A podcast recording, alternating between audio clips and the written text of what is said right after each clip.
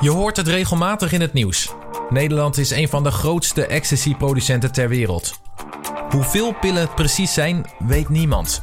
Duidelijk is wel dat ze niet allemaal in Nederland worden geslikt. Het grootste deel gaat naar het buitenland. Maar al die drugs worden wel ergens in Nederland gemaakt. In drugslabs en pillendraaierijen, verstopt bij jou in de wijk, in een loods op een industrieterrein of in de varkenstal van de boer verderop. Dat is gevaarlijk voor de omgeving en daarom zit de politie er bovenop. Mijn naam is Martin de Wit. Dit is de Politiepodcast Onder je neus, aflevering 1.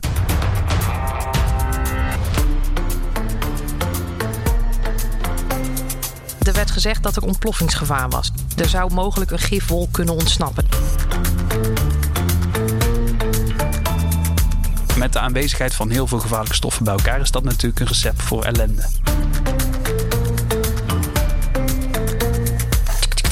Een heel raar geluidje. Tikkend geluidje.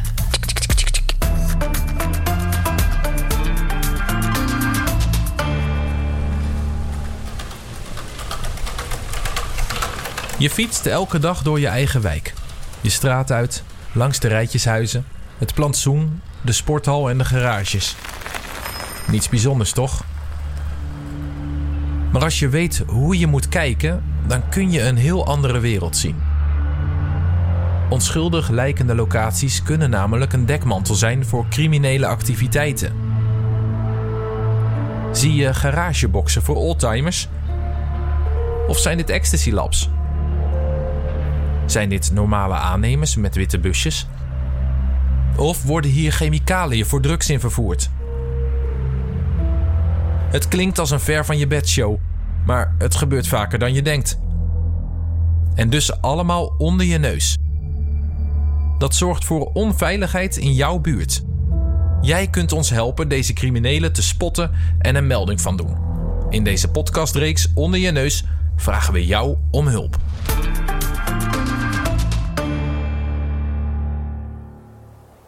Volgens mij was het op een woensdag. Ik was in ieder geval uh, die middag vrij. Jacqueline Monshouwer woont in Nieuwendijk, een dorp ten oosten van de Biesbos in Brabant. De kinderen waren ergens aan het spelen. Ik ging een bakje koffie bij mijn moeder doen, die hier ook in het dorp woont. En toen belde mijn buurvrouw op en die vroeg: Joh, ben jij thuis? Ik zeg: Nee, ben niet thuis. Nou, zei ze: Dan moet je maar gauw komen, want de politie staat hier op de dijk. En we worden allemaal ontruimd, want er schijnt hier een drugslab te zijn. En Nieuwendijk is een uh, redelijk klein dorp. Het zijn uh, huizen die vrij dicht op elkaar staan aan een dijk. met daarachter uitzicht op de polder. Andere kant uitzicht op een akkerbouwlandschap. waarbij je ook een beetje iets wat van bedrijvigheid ziet van een autohandelaar. Dat is schuin tegenover het huis van Jacqueline. Aan de andere kant van de dijk. En om dat terreintje gaat het in dit verhaal. Dat zich afspeelt op 3 december 2020. Toen ben ik gauw hier naartoe gereden om in ieder geval de ramen dicht te doen, wat spulletjes te pakken, de hond mee te nemen. toen kwam ik de politie al tegen en die heb ik gevraagd van joh, wat is er aan de hand? Op dat moment belde ook mijn teammanager vanuit de gemeente om te vragen of dat ik inzetbaar was voor de crisisorganisatie. En zodoende ging het balletje rollen. Nou, de melding over het drugslab in Nieuwendijk die kwam smiddags bij mij binnen. Een collega belde mij dat ze een ontruiming hadden in een woonwijk en dat ze dachten dat er mogelijk een drugslab aanwezig was. En ik ben ook uh, snel daarop uh, ter plaatse gegaan. Dit is Freek Pecht van de politie. Ik werk voor de politie Zeeland-West-Brabant en ik hou me bezig met de opsporing van drugslaboratoria. We spreken Freek in Apeldoorn, in het bos naast de politieacademie. Hij heeft precies op deze plek vandaag een drugslab opgerold, samen met zijn studenten. Een nep-drugslab, dat speciaal is gebouwd om agenten te leren hoe ze een drugslab moeten herkennen en wat ze in zo'n geval moeten doen. Freek is een echte expert op dat gebied. Als hij geen les geeft in Apeldoorn, werkt hij in West-Brabant. Agenten uit die regio bellen hem zodra ze tegen iets aanlopen dat met synthetische drugs te maken kan hebben. Zo ook een wijkagent uit Nieuwendijk. Wat was er aan de hand? Uh, zij vertelde dat er witte rook en een chemische geur uit een pand kwam. En dat de uh, mensen in de omgeving dat hadden geroken. Zij was daar zelf ook uh, ter plaatse gekomen. Zij was volgens mij als wijkagent een van de eerste daar ter plaatse. En aan de hand van de geur rook zij al dat dit vermoedelijk met drugs te maken had. Dus dat was ook de reden dat ze mij belde. En daarop heeft ze ook meteen de gemeente ter plaatse laten komen van jongens, we gaan hier ontruimen. Want we weten nog niet of het wel of niet een drugslab is. Maar mocht dat zo zijn, moeten we natuurlijk wel zorgen dat hier in ieder geval de buren en eigenlijk de mensen in een grote straal rondom dit betreffende pand, het lag midden in de woonwijk, ontruimd moet worden. Daar, dus die, je hebt daar die loods met die witte deur en daarnaast staat een loods met een rond dak. En volgens mij is het die met het ronde dak. Nou, de politieagent die kwam ik hier praktisch voor de deur tegen. Dus die vertelde mij van nou, die, die wees naar de kant waar de lood staat. En die zei, nou ja, daar is uh, waarschijnlijk een drugslab. Uh, dus we gaan nu alles ontruimen omdat er uh, gevaar is wat we niet weten. En dan is Jacqueline opeens niet alleen buurtbewoner, maar moet ze ook aan het werk. Ze heeft een baan als ambtenaar bij de gemeente Altena. Maar als er een noodgeval is, heeft ze ook een andere functie. Een beetje zoals een BHV'er, maar dan voor een hele gemeente. Jacqueline moet in zo'n geval de noodopvang regelen. Toen mijn teammanager belde, had ik al wel een vermoeden: oké, dit zal wel voor de crisisorganisatie zijn. Dus uh, zij was ook wel verrast, omdat zij niet wist dat ik hier uh, in het getroffen gebied zeg maar, woonde. Uh, maar zij vroeg mij wel: van, joh, ben jij in staat om gelijk wel de boel op te gaan zetten? En dat heb ik toen gelijk gedaan. Nee, uiteindelijk uh, ga je met z'n allen naar uh, het, het, hier. Dat is het dorpshuis waar uh, iedereen opgevangen werd. En dan kom je daar binnen en dan ga je met de beheerders in overleg van... nou, kunnen we de ruimtes klaarmaken zodat mensen hier kunnen zitten... dat ze wat kunnen drinken, dat we de eerste informatie kunnen geven. Nou, dan zit je nu natuurlijk in coronatijd... dus dan moest je ook nog een beetje opletten dat je de afstand van elkaar weet te bewaren. Mensen die in quarantaine zaten, die in aparte hokjes moesten gaan zitten. maar, maar zo gaat dat dan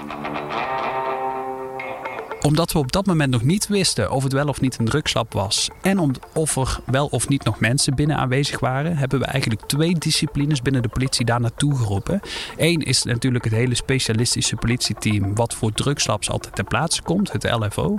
En de tweede waren de zwaar bewapende collega's van het arrestatieteam. Dus in de straal van 200 meter is allemaal ontruimd. Maar daarachter is een nieuwbouwwijk met wat hogere huizen.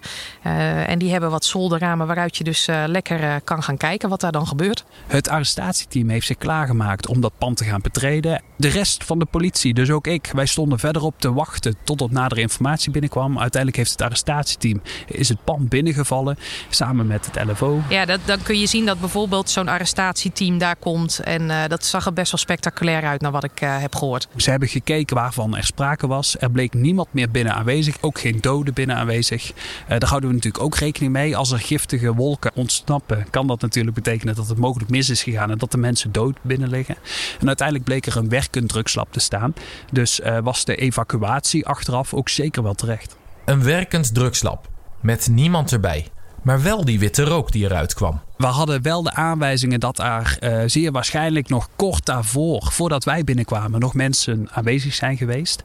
Dat betekent dus dat er iets fout is gegaan in het productieproces. Want normaal gesproken wil zo'n drugscrimineel niet dat die witte rook naar buiten toe ontsnapt. Er werd gezegd dat er ontploffingsgevaar was. Dus dat was de reden om te ontruimen. Er zou mogelijk een gifwolk kunnen ontsnappen. Dat is ons verteld. Er is één team binnen de politie die in heel Nederland 24-7 altijd oproepbaar is voor de situaties dat er daadwerkelijk een werkend drugslab is aangetroffen.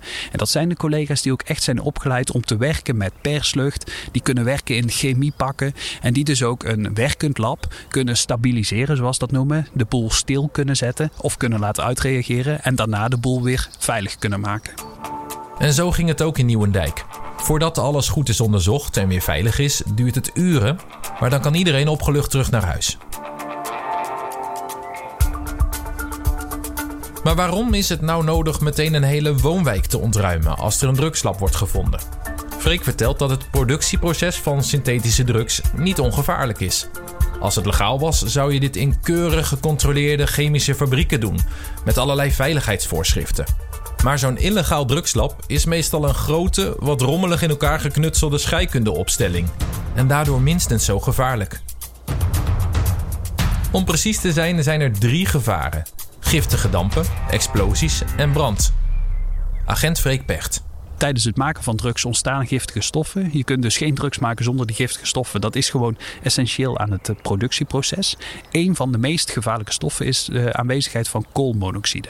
Koolmonoxide kennen we denk ik allemaal wel uit je eigen boiler die je in je woning hebt hangen.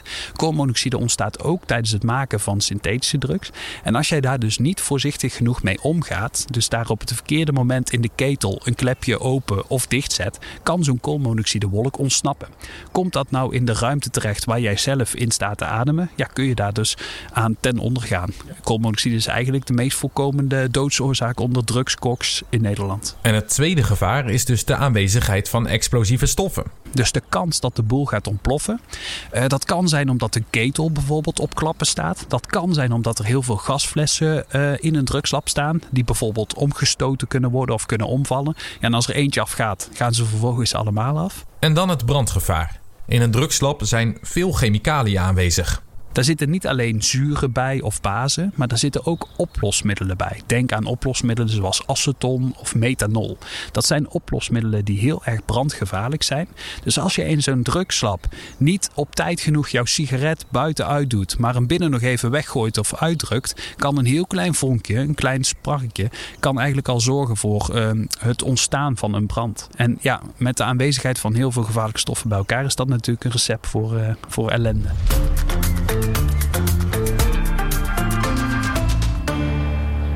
Jij en ik komen er niet zo snel in een drugslab. Maar Freek staat er voor zijn werk regelmatig middenin. En daardoor weet hij goed hoe het eruit ziet als je de deur open zou doen. Dan zie je nog niet meteen een drugslab. Um, dan zorgen ze altijd dat het eerste wat je ziet, stel dat toevallig de buurman in de straat net op het moment voorbij komt lopen wanneer jij de deur van jouw drugslab open doet, dan zie je eigenlijk altijd dat de boel is afgeschermd. Dus daar hangen zeilen in zo'n pand of er staat een heleboel inboedel vooraan bij de deur opgeslagen waar je met een bochtje omheen moet lopen en pas dan kom je in het uiteindelijke drugslab terecht. Dan krijg je zicht op de inhoud van het drugslab. Dat zijn dus de ketels, dat zijn de chemicaliën, dat zijn de gasflessen. Aan de plafond je altijd de zuiveringsinstallaties hangen om de lucht te kunnen zuiveren. En je ziet vaak van binnenuit ook, maar ook aan de buitenkant, dat de hele boel afgepurkt is. Of met kit dat ze alle naden en kieren van zo'n pand afgekit hebben. Want zo proberen ze dan alle opvallende geuren die vrijkomen bij het maken van drugs binnen te houden.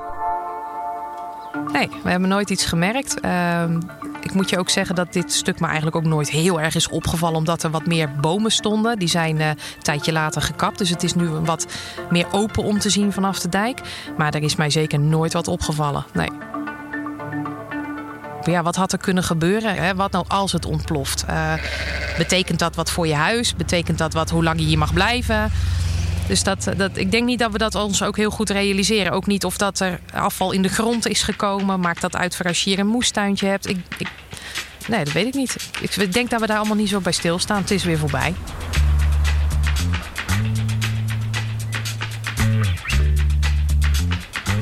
Nou ja, ik kwam terug van, uh, van boodschappen doen. Ik parkeer aan de zijkant van het huis mijn, uh, mijn auto. En dan zie ik op een ander hoekhuis zie ik uit de poort twee mensen komen. Twee mannen. Dit is Henny. Henny woont ook ergens in Brabant. In een heel normaal stadje in een buurt met rijtjeshuizen. Een echte woonwijk. En uh, ja, we wonen hier eigenlijk gewoon heel gezellig. Uh, wij wonen op een hoek. En op de andere hoek, aan de overkant, ziet Henny dus op een dag die twee mannen. Dat ik denk van, oh, oké, okay, weet je. Maar ja, het kan, maar nou. Ze krijgt er een onderbuikgevoel bij. En vlak daarna valt me op dat daar auto's staan. En ook eens keer hetzelfde soort mannen uitkomen gelopen en daar de poort binnen gaan. Even daarna een achterbuurman die kwam naar me toe en die zei van... Is jullie niks opgevallen hierachter? Nou, en die kwam met het verhaal van... Dus heel lang al, een hele tijd al, ook in de vakantie, muziek in de garage. Vlak daarna kwam een achterbuurvrouw die kwam van... Ja, inderdaad, ik zie ook andere mensen daar in en uitlopen. En ook als de buurman niet thuis is. Nou, toen zijn we het in de gaten gaan houden. Ja. De buren zien steeds andere mannen het huis in en uitgaan. Niet de buurman die er woont, maar vreemde mannen. Dat ze daar gewoon naar binnen gaan, ook door de voordeur. Dan zie je dat ze naar buiten komen gelopen met uh, grote zwarte tassen. Wat ik toen nog niet zo echt bewust van, maar ja, wat, wat zit er nou in? Maar wel heel raar. Regelmatig klinkt er de hele dag muziek uit de garage. En er is nog iets. En daarbij was een heel raar geluidje. Tikkend geluidje. Tik, tik, tik, tik, tik. En dan is van, ja, wat is hier nou toch aan de hand? Tik, tik, tik, tik, tik. en toen is er toch een, eh, een melding gedaan. Van iemand hier uit de buurt blijkbaar die het ook in de gaten had. Nou, op dat moment hebben we een onderzoek ter plaatse ingesteld. Dus we zijn met een aantal politieauto's daar naartoe gereden. Dit is Freek Pecht weer, de coördinator synthetische drugs van de politie.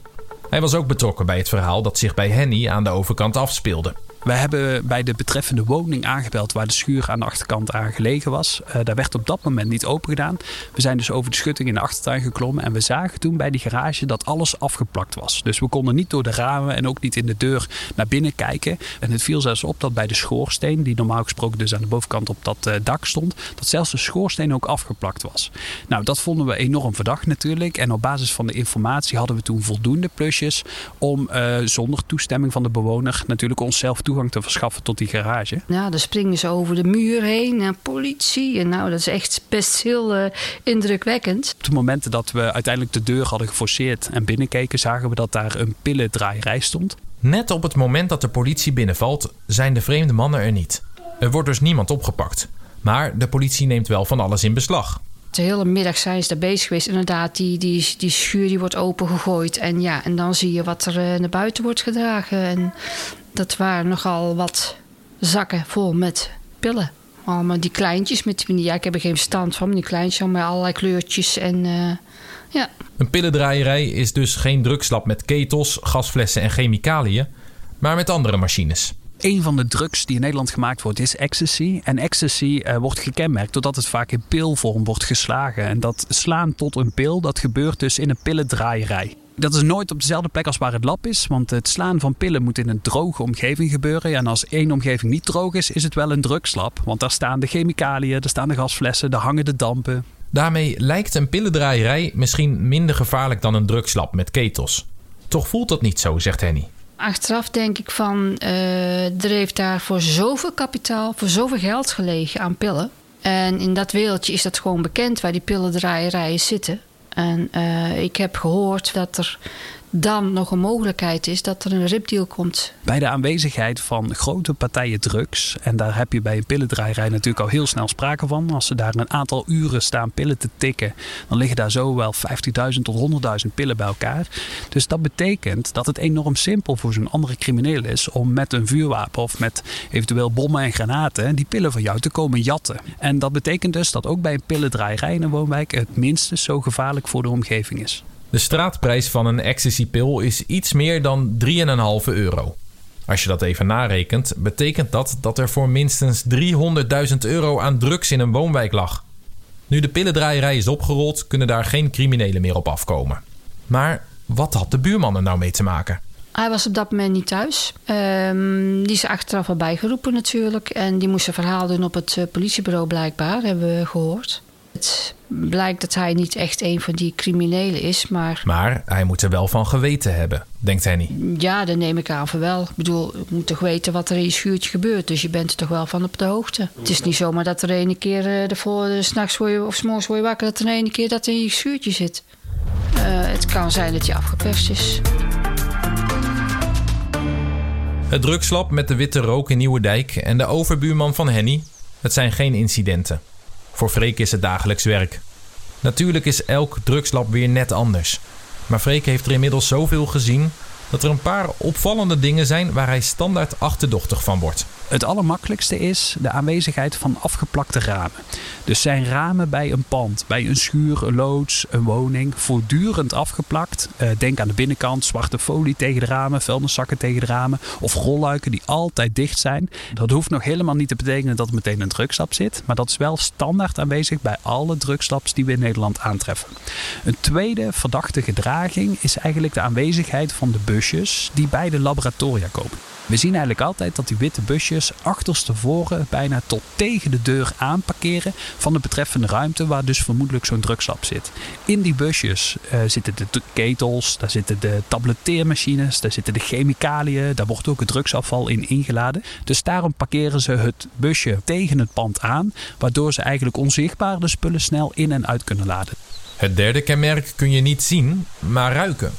Bij het maken van drugs komt enorm veel geur vrij. Um, dat kunnen we eigenlijk veel beter stank noemen, want er komt gewoon een enorm chemische lucht vrij in en rondom een drugslab.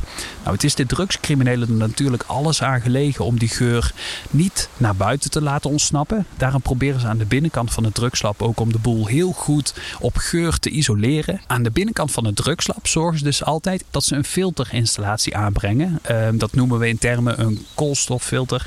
En de aanwezigheid dus van zo'n filtersysteem, of wanneer jij ziet dat bij jouw buren er een speciaal hok wordt ingericht in de loods of in de schuur, en je ziet dat daar een filtersysteem voor lucht komt, ja, dat is een standaard kenmerk wat we zien bij de drugslabs in Nederland. Dat soort dingen mag je dus best melden bij de politie. Op het moment dat je denkt van hé, hey, dit is niet helemaal in de haak of hier komen toch wat andere types naartoe dan dat ik doorgaans in mijn buurt zie, uh, meld het voor de zekerheid. En het hoeft niet dat je als je één keer een andere auto ziet met andere mensen die echt naar binnen gaan, dat je meteen de politie gaat bellen. En dat wil niet zeggen dat de politie met één melding meteen iets kan doen. Maar misschien komen er meerdere meldingen en alle meldingen bij elkaar kan een zaak vormen waar de politie toch zegt van hé, hey, daar gaan we iets aan doen. Dat betekent niet dat de politie dan onmiddellijk uh, ter plaatse komt en meteen alle deuren gaat openen die we tegen gaan komen pas het moment dat de politie in een lange rij aan politieauto's ter plaatse komt en het pand ook daadwerkelijk betreden gaat worden, ja, dat is pas het moment dat een buurtbewoner denkt van, ha, ik heb het al een paar weken terug gemeld en nu pas komen ze in actie. Nou, dat betekent niet dat er, als er twee weken later is, er twee weken niks is gebeurd. Dat betekent dus enkel dat er in die twee weken daadwerkelijk onderzoek is gedaan, maar het pas zichtbaar wordt op het moment dat de politie in de straat verschijnt. Je hoeft zo'n melding niet pas te doen als het super concreet is. Kijk, um, wij hoeven niet pas een melding over een drugslab te ontvangen wanneer iemand zeker weet dat er een drugslab zit. Want dan is het vaak al te laat. Want zo'n persoon, iemand die niks met een drugslab te maken heeft, die gaat niet naar binnen toe om te zien of er wel of niet een drugslab zit. Dus ook verdachte situaties zijn heel interessant voor de politie om dat te horen. En je kunt dat direct melden bij de politie, maar je kunt dat ook anoniem melden via meldmisdaad anoniem. Freek Pecht was dat, coördinator synthetische drugs bij de politie Zeeland-West-Brabant. Buurbewoner Jacqueline Monshouwer uit Nieuwendijk en Henny, die samen met haar buren een pillendraaierij ontdekte in de schuur van haar overbuurman.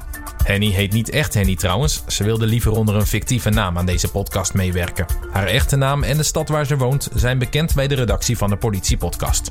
De interviews werden gedaan door mijn collega Hajo Magree. Als jij nou denkt dat er iets met drugs gebeurt in jouw wijk of in die oude schuur op het erf van je buurman, bel dan de politie via 0900 8844. Verdachte situaties zijn bijvoorbeeld ramen die altijd afgeplakt zijn, rolluiken die altijd dicht zijn, achteruit tegen de gevel geparkeerde witte busjes of als je een sterke chemische lucht ruikt. Dat kun je dus ook anoniem melden. Ga dan naar meldmisdaadanoniem.nl of bel met 0800 7000. Je kunt ook je wijkagent aanspreken. En heeft het haast, dan bel je uiteraard 112. Tot zover deze aflevering van de Politie Podcast. Heb je nog een vraag over deze podcast of heb je een idee voor een volgende aflevering? Dan kun je ons mailen op podcast.politie.nl. Mijn naam is Martin de Wit. Bedankt voor het luisteren.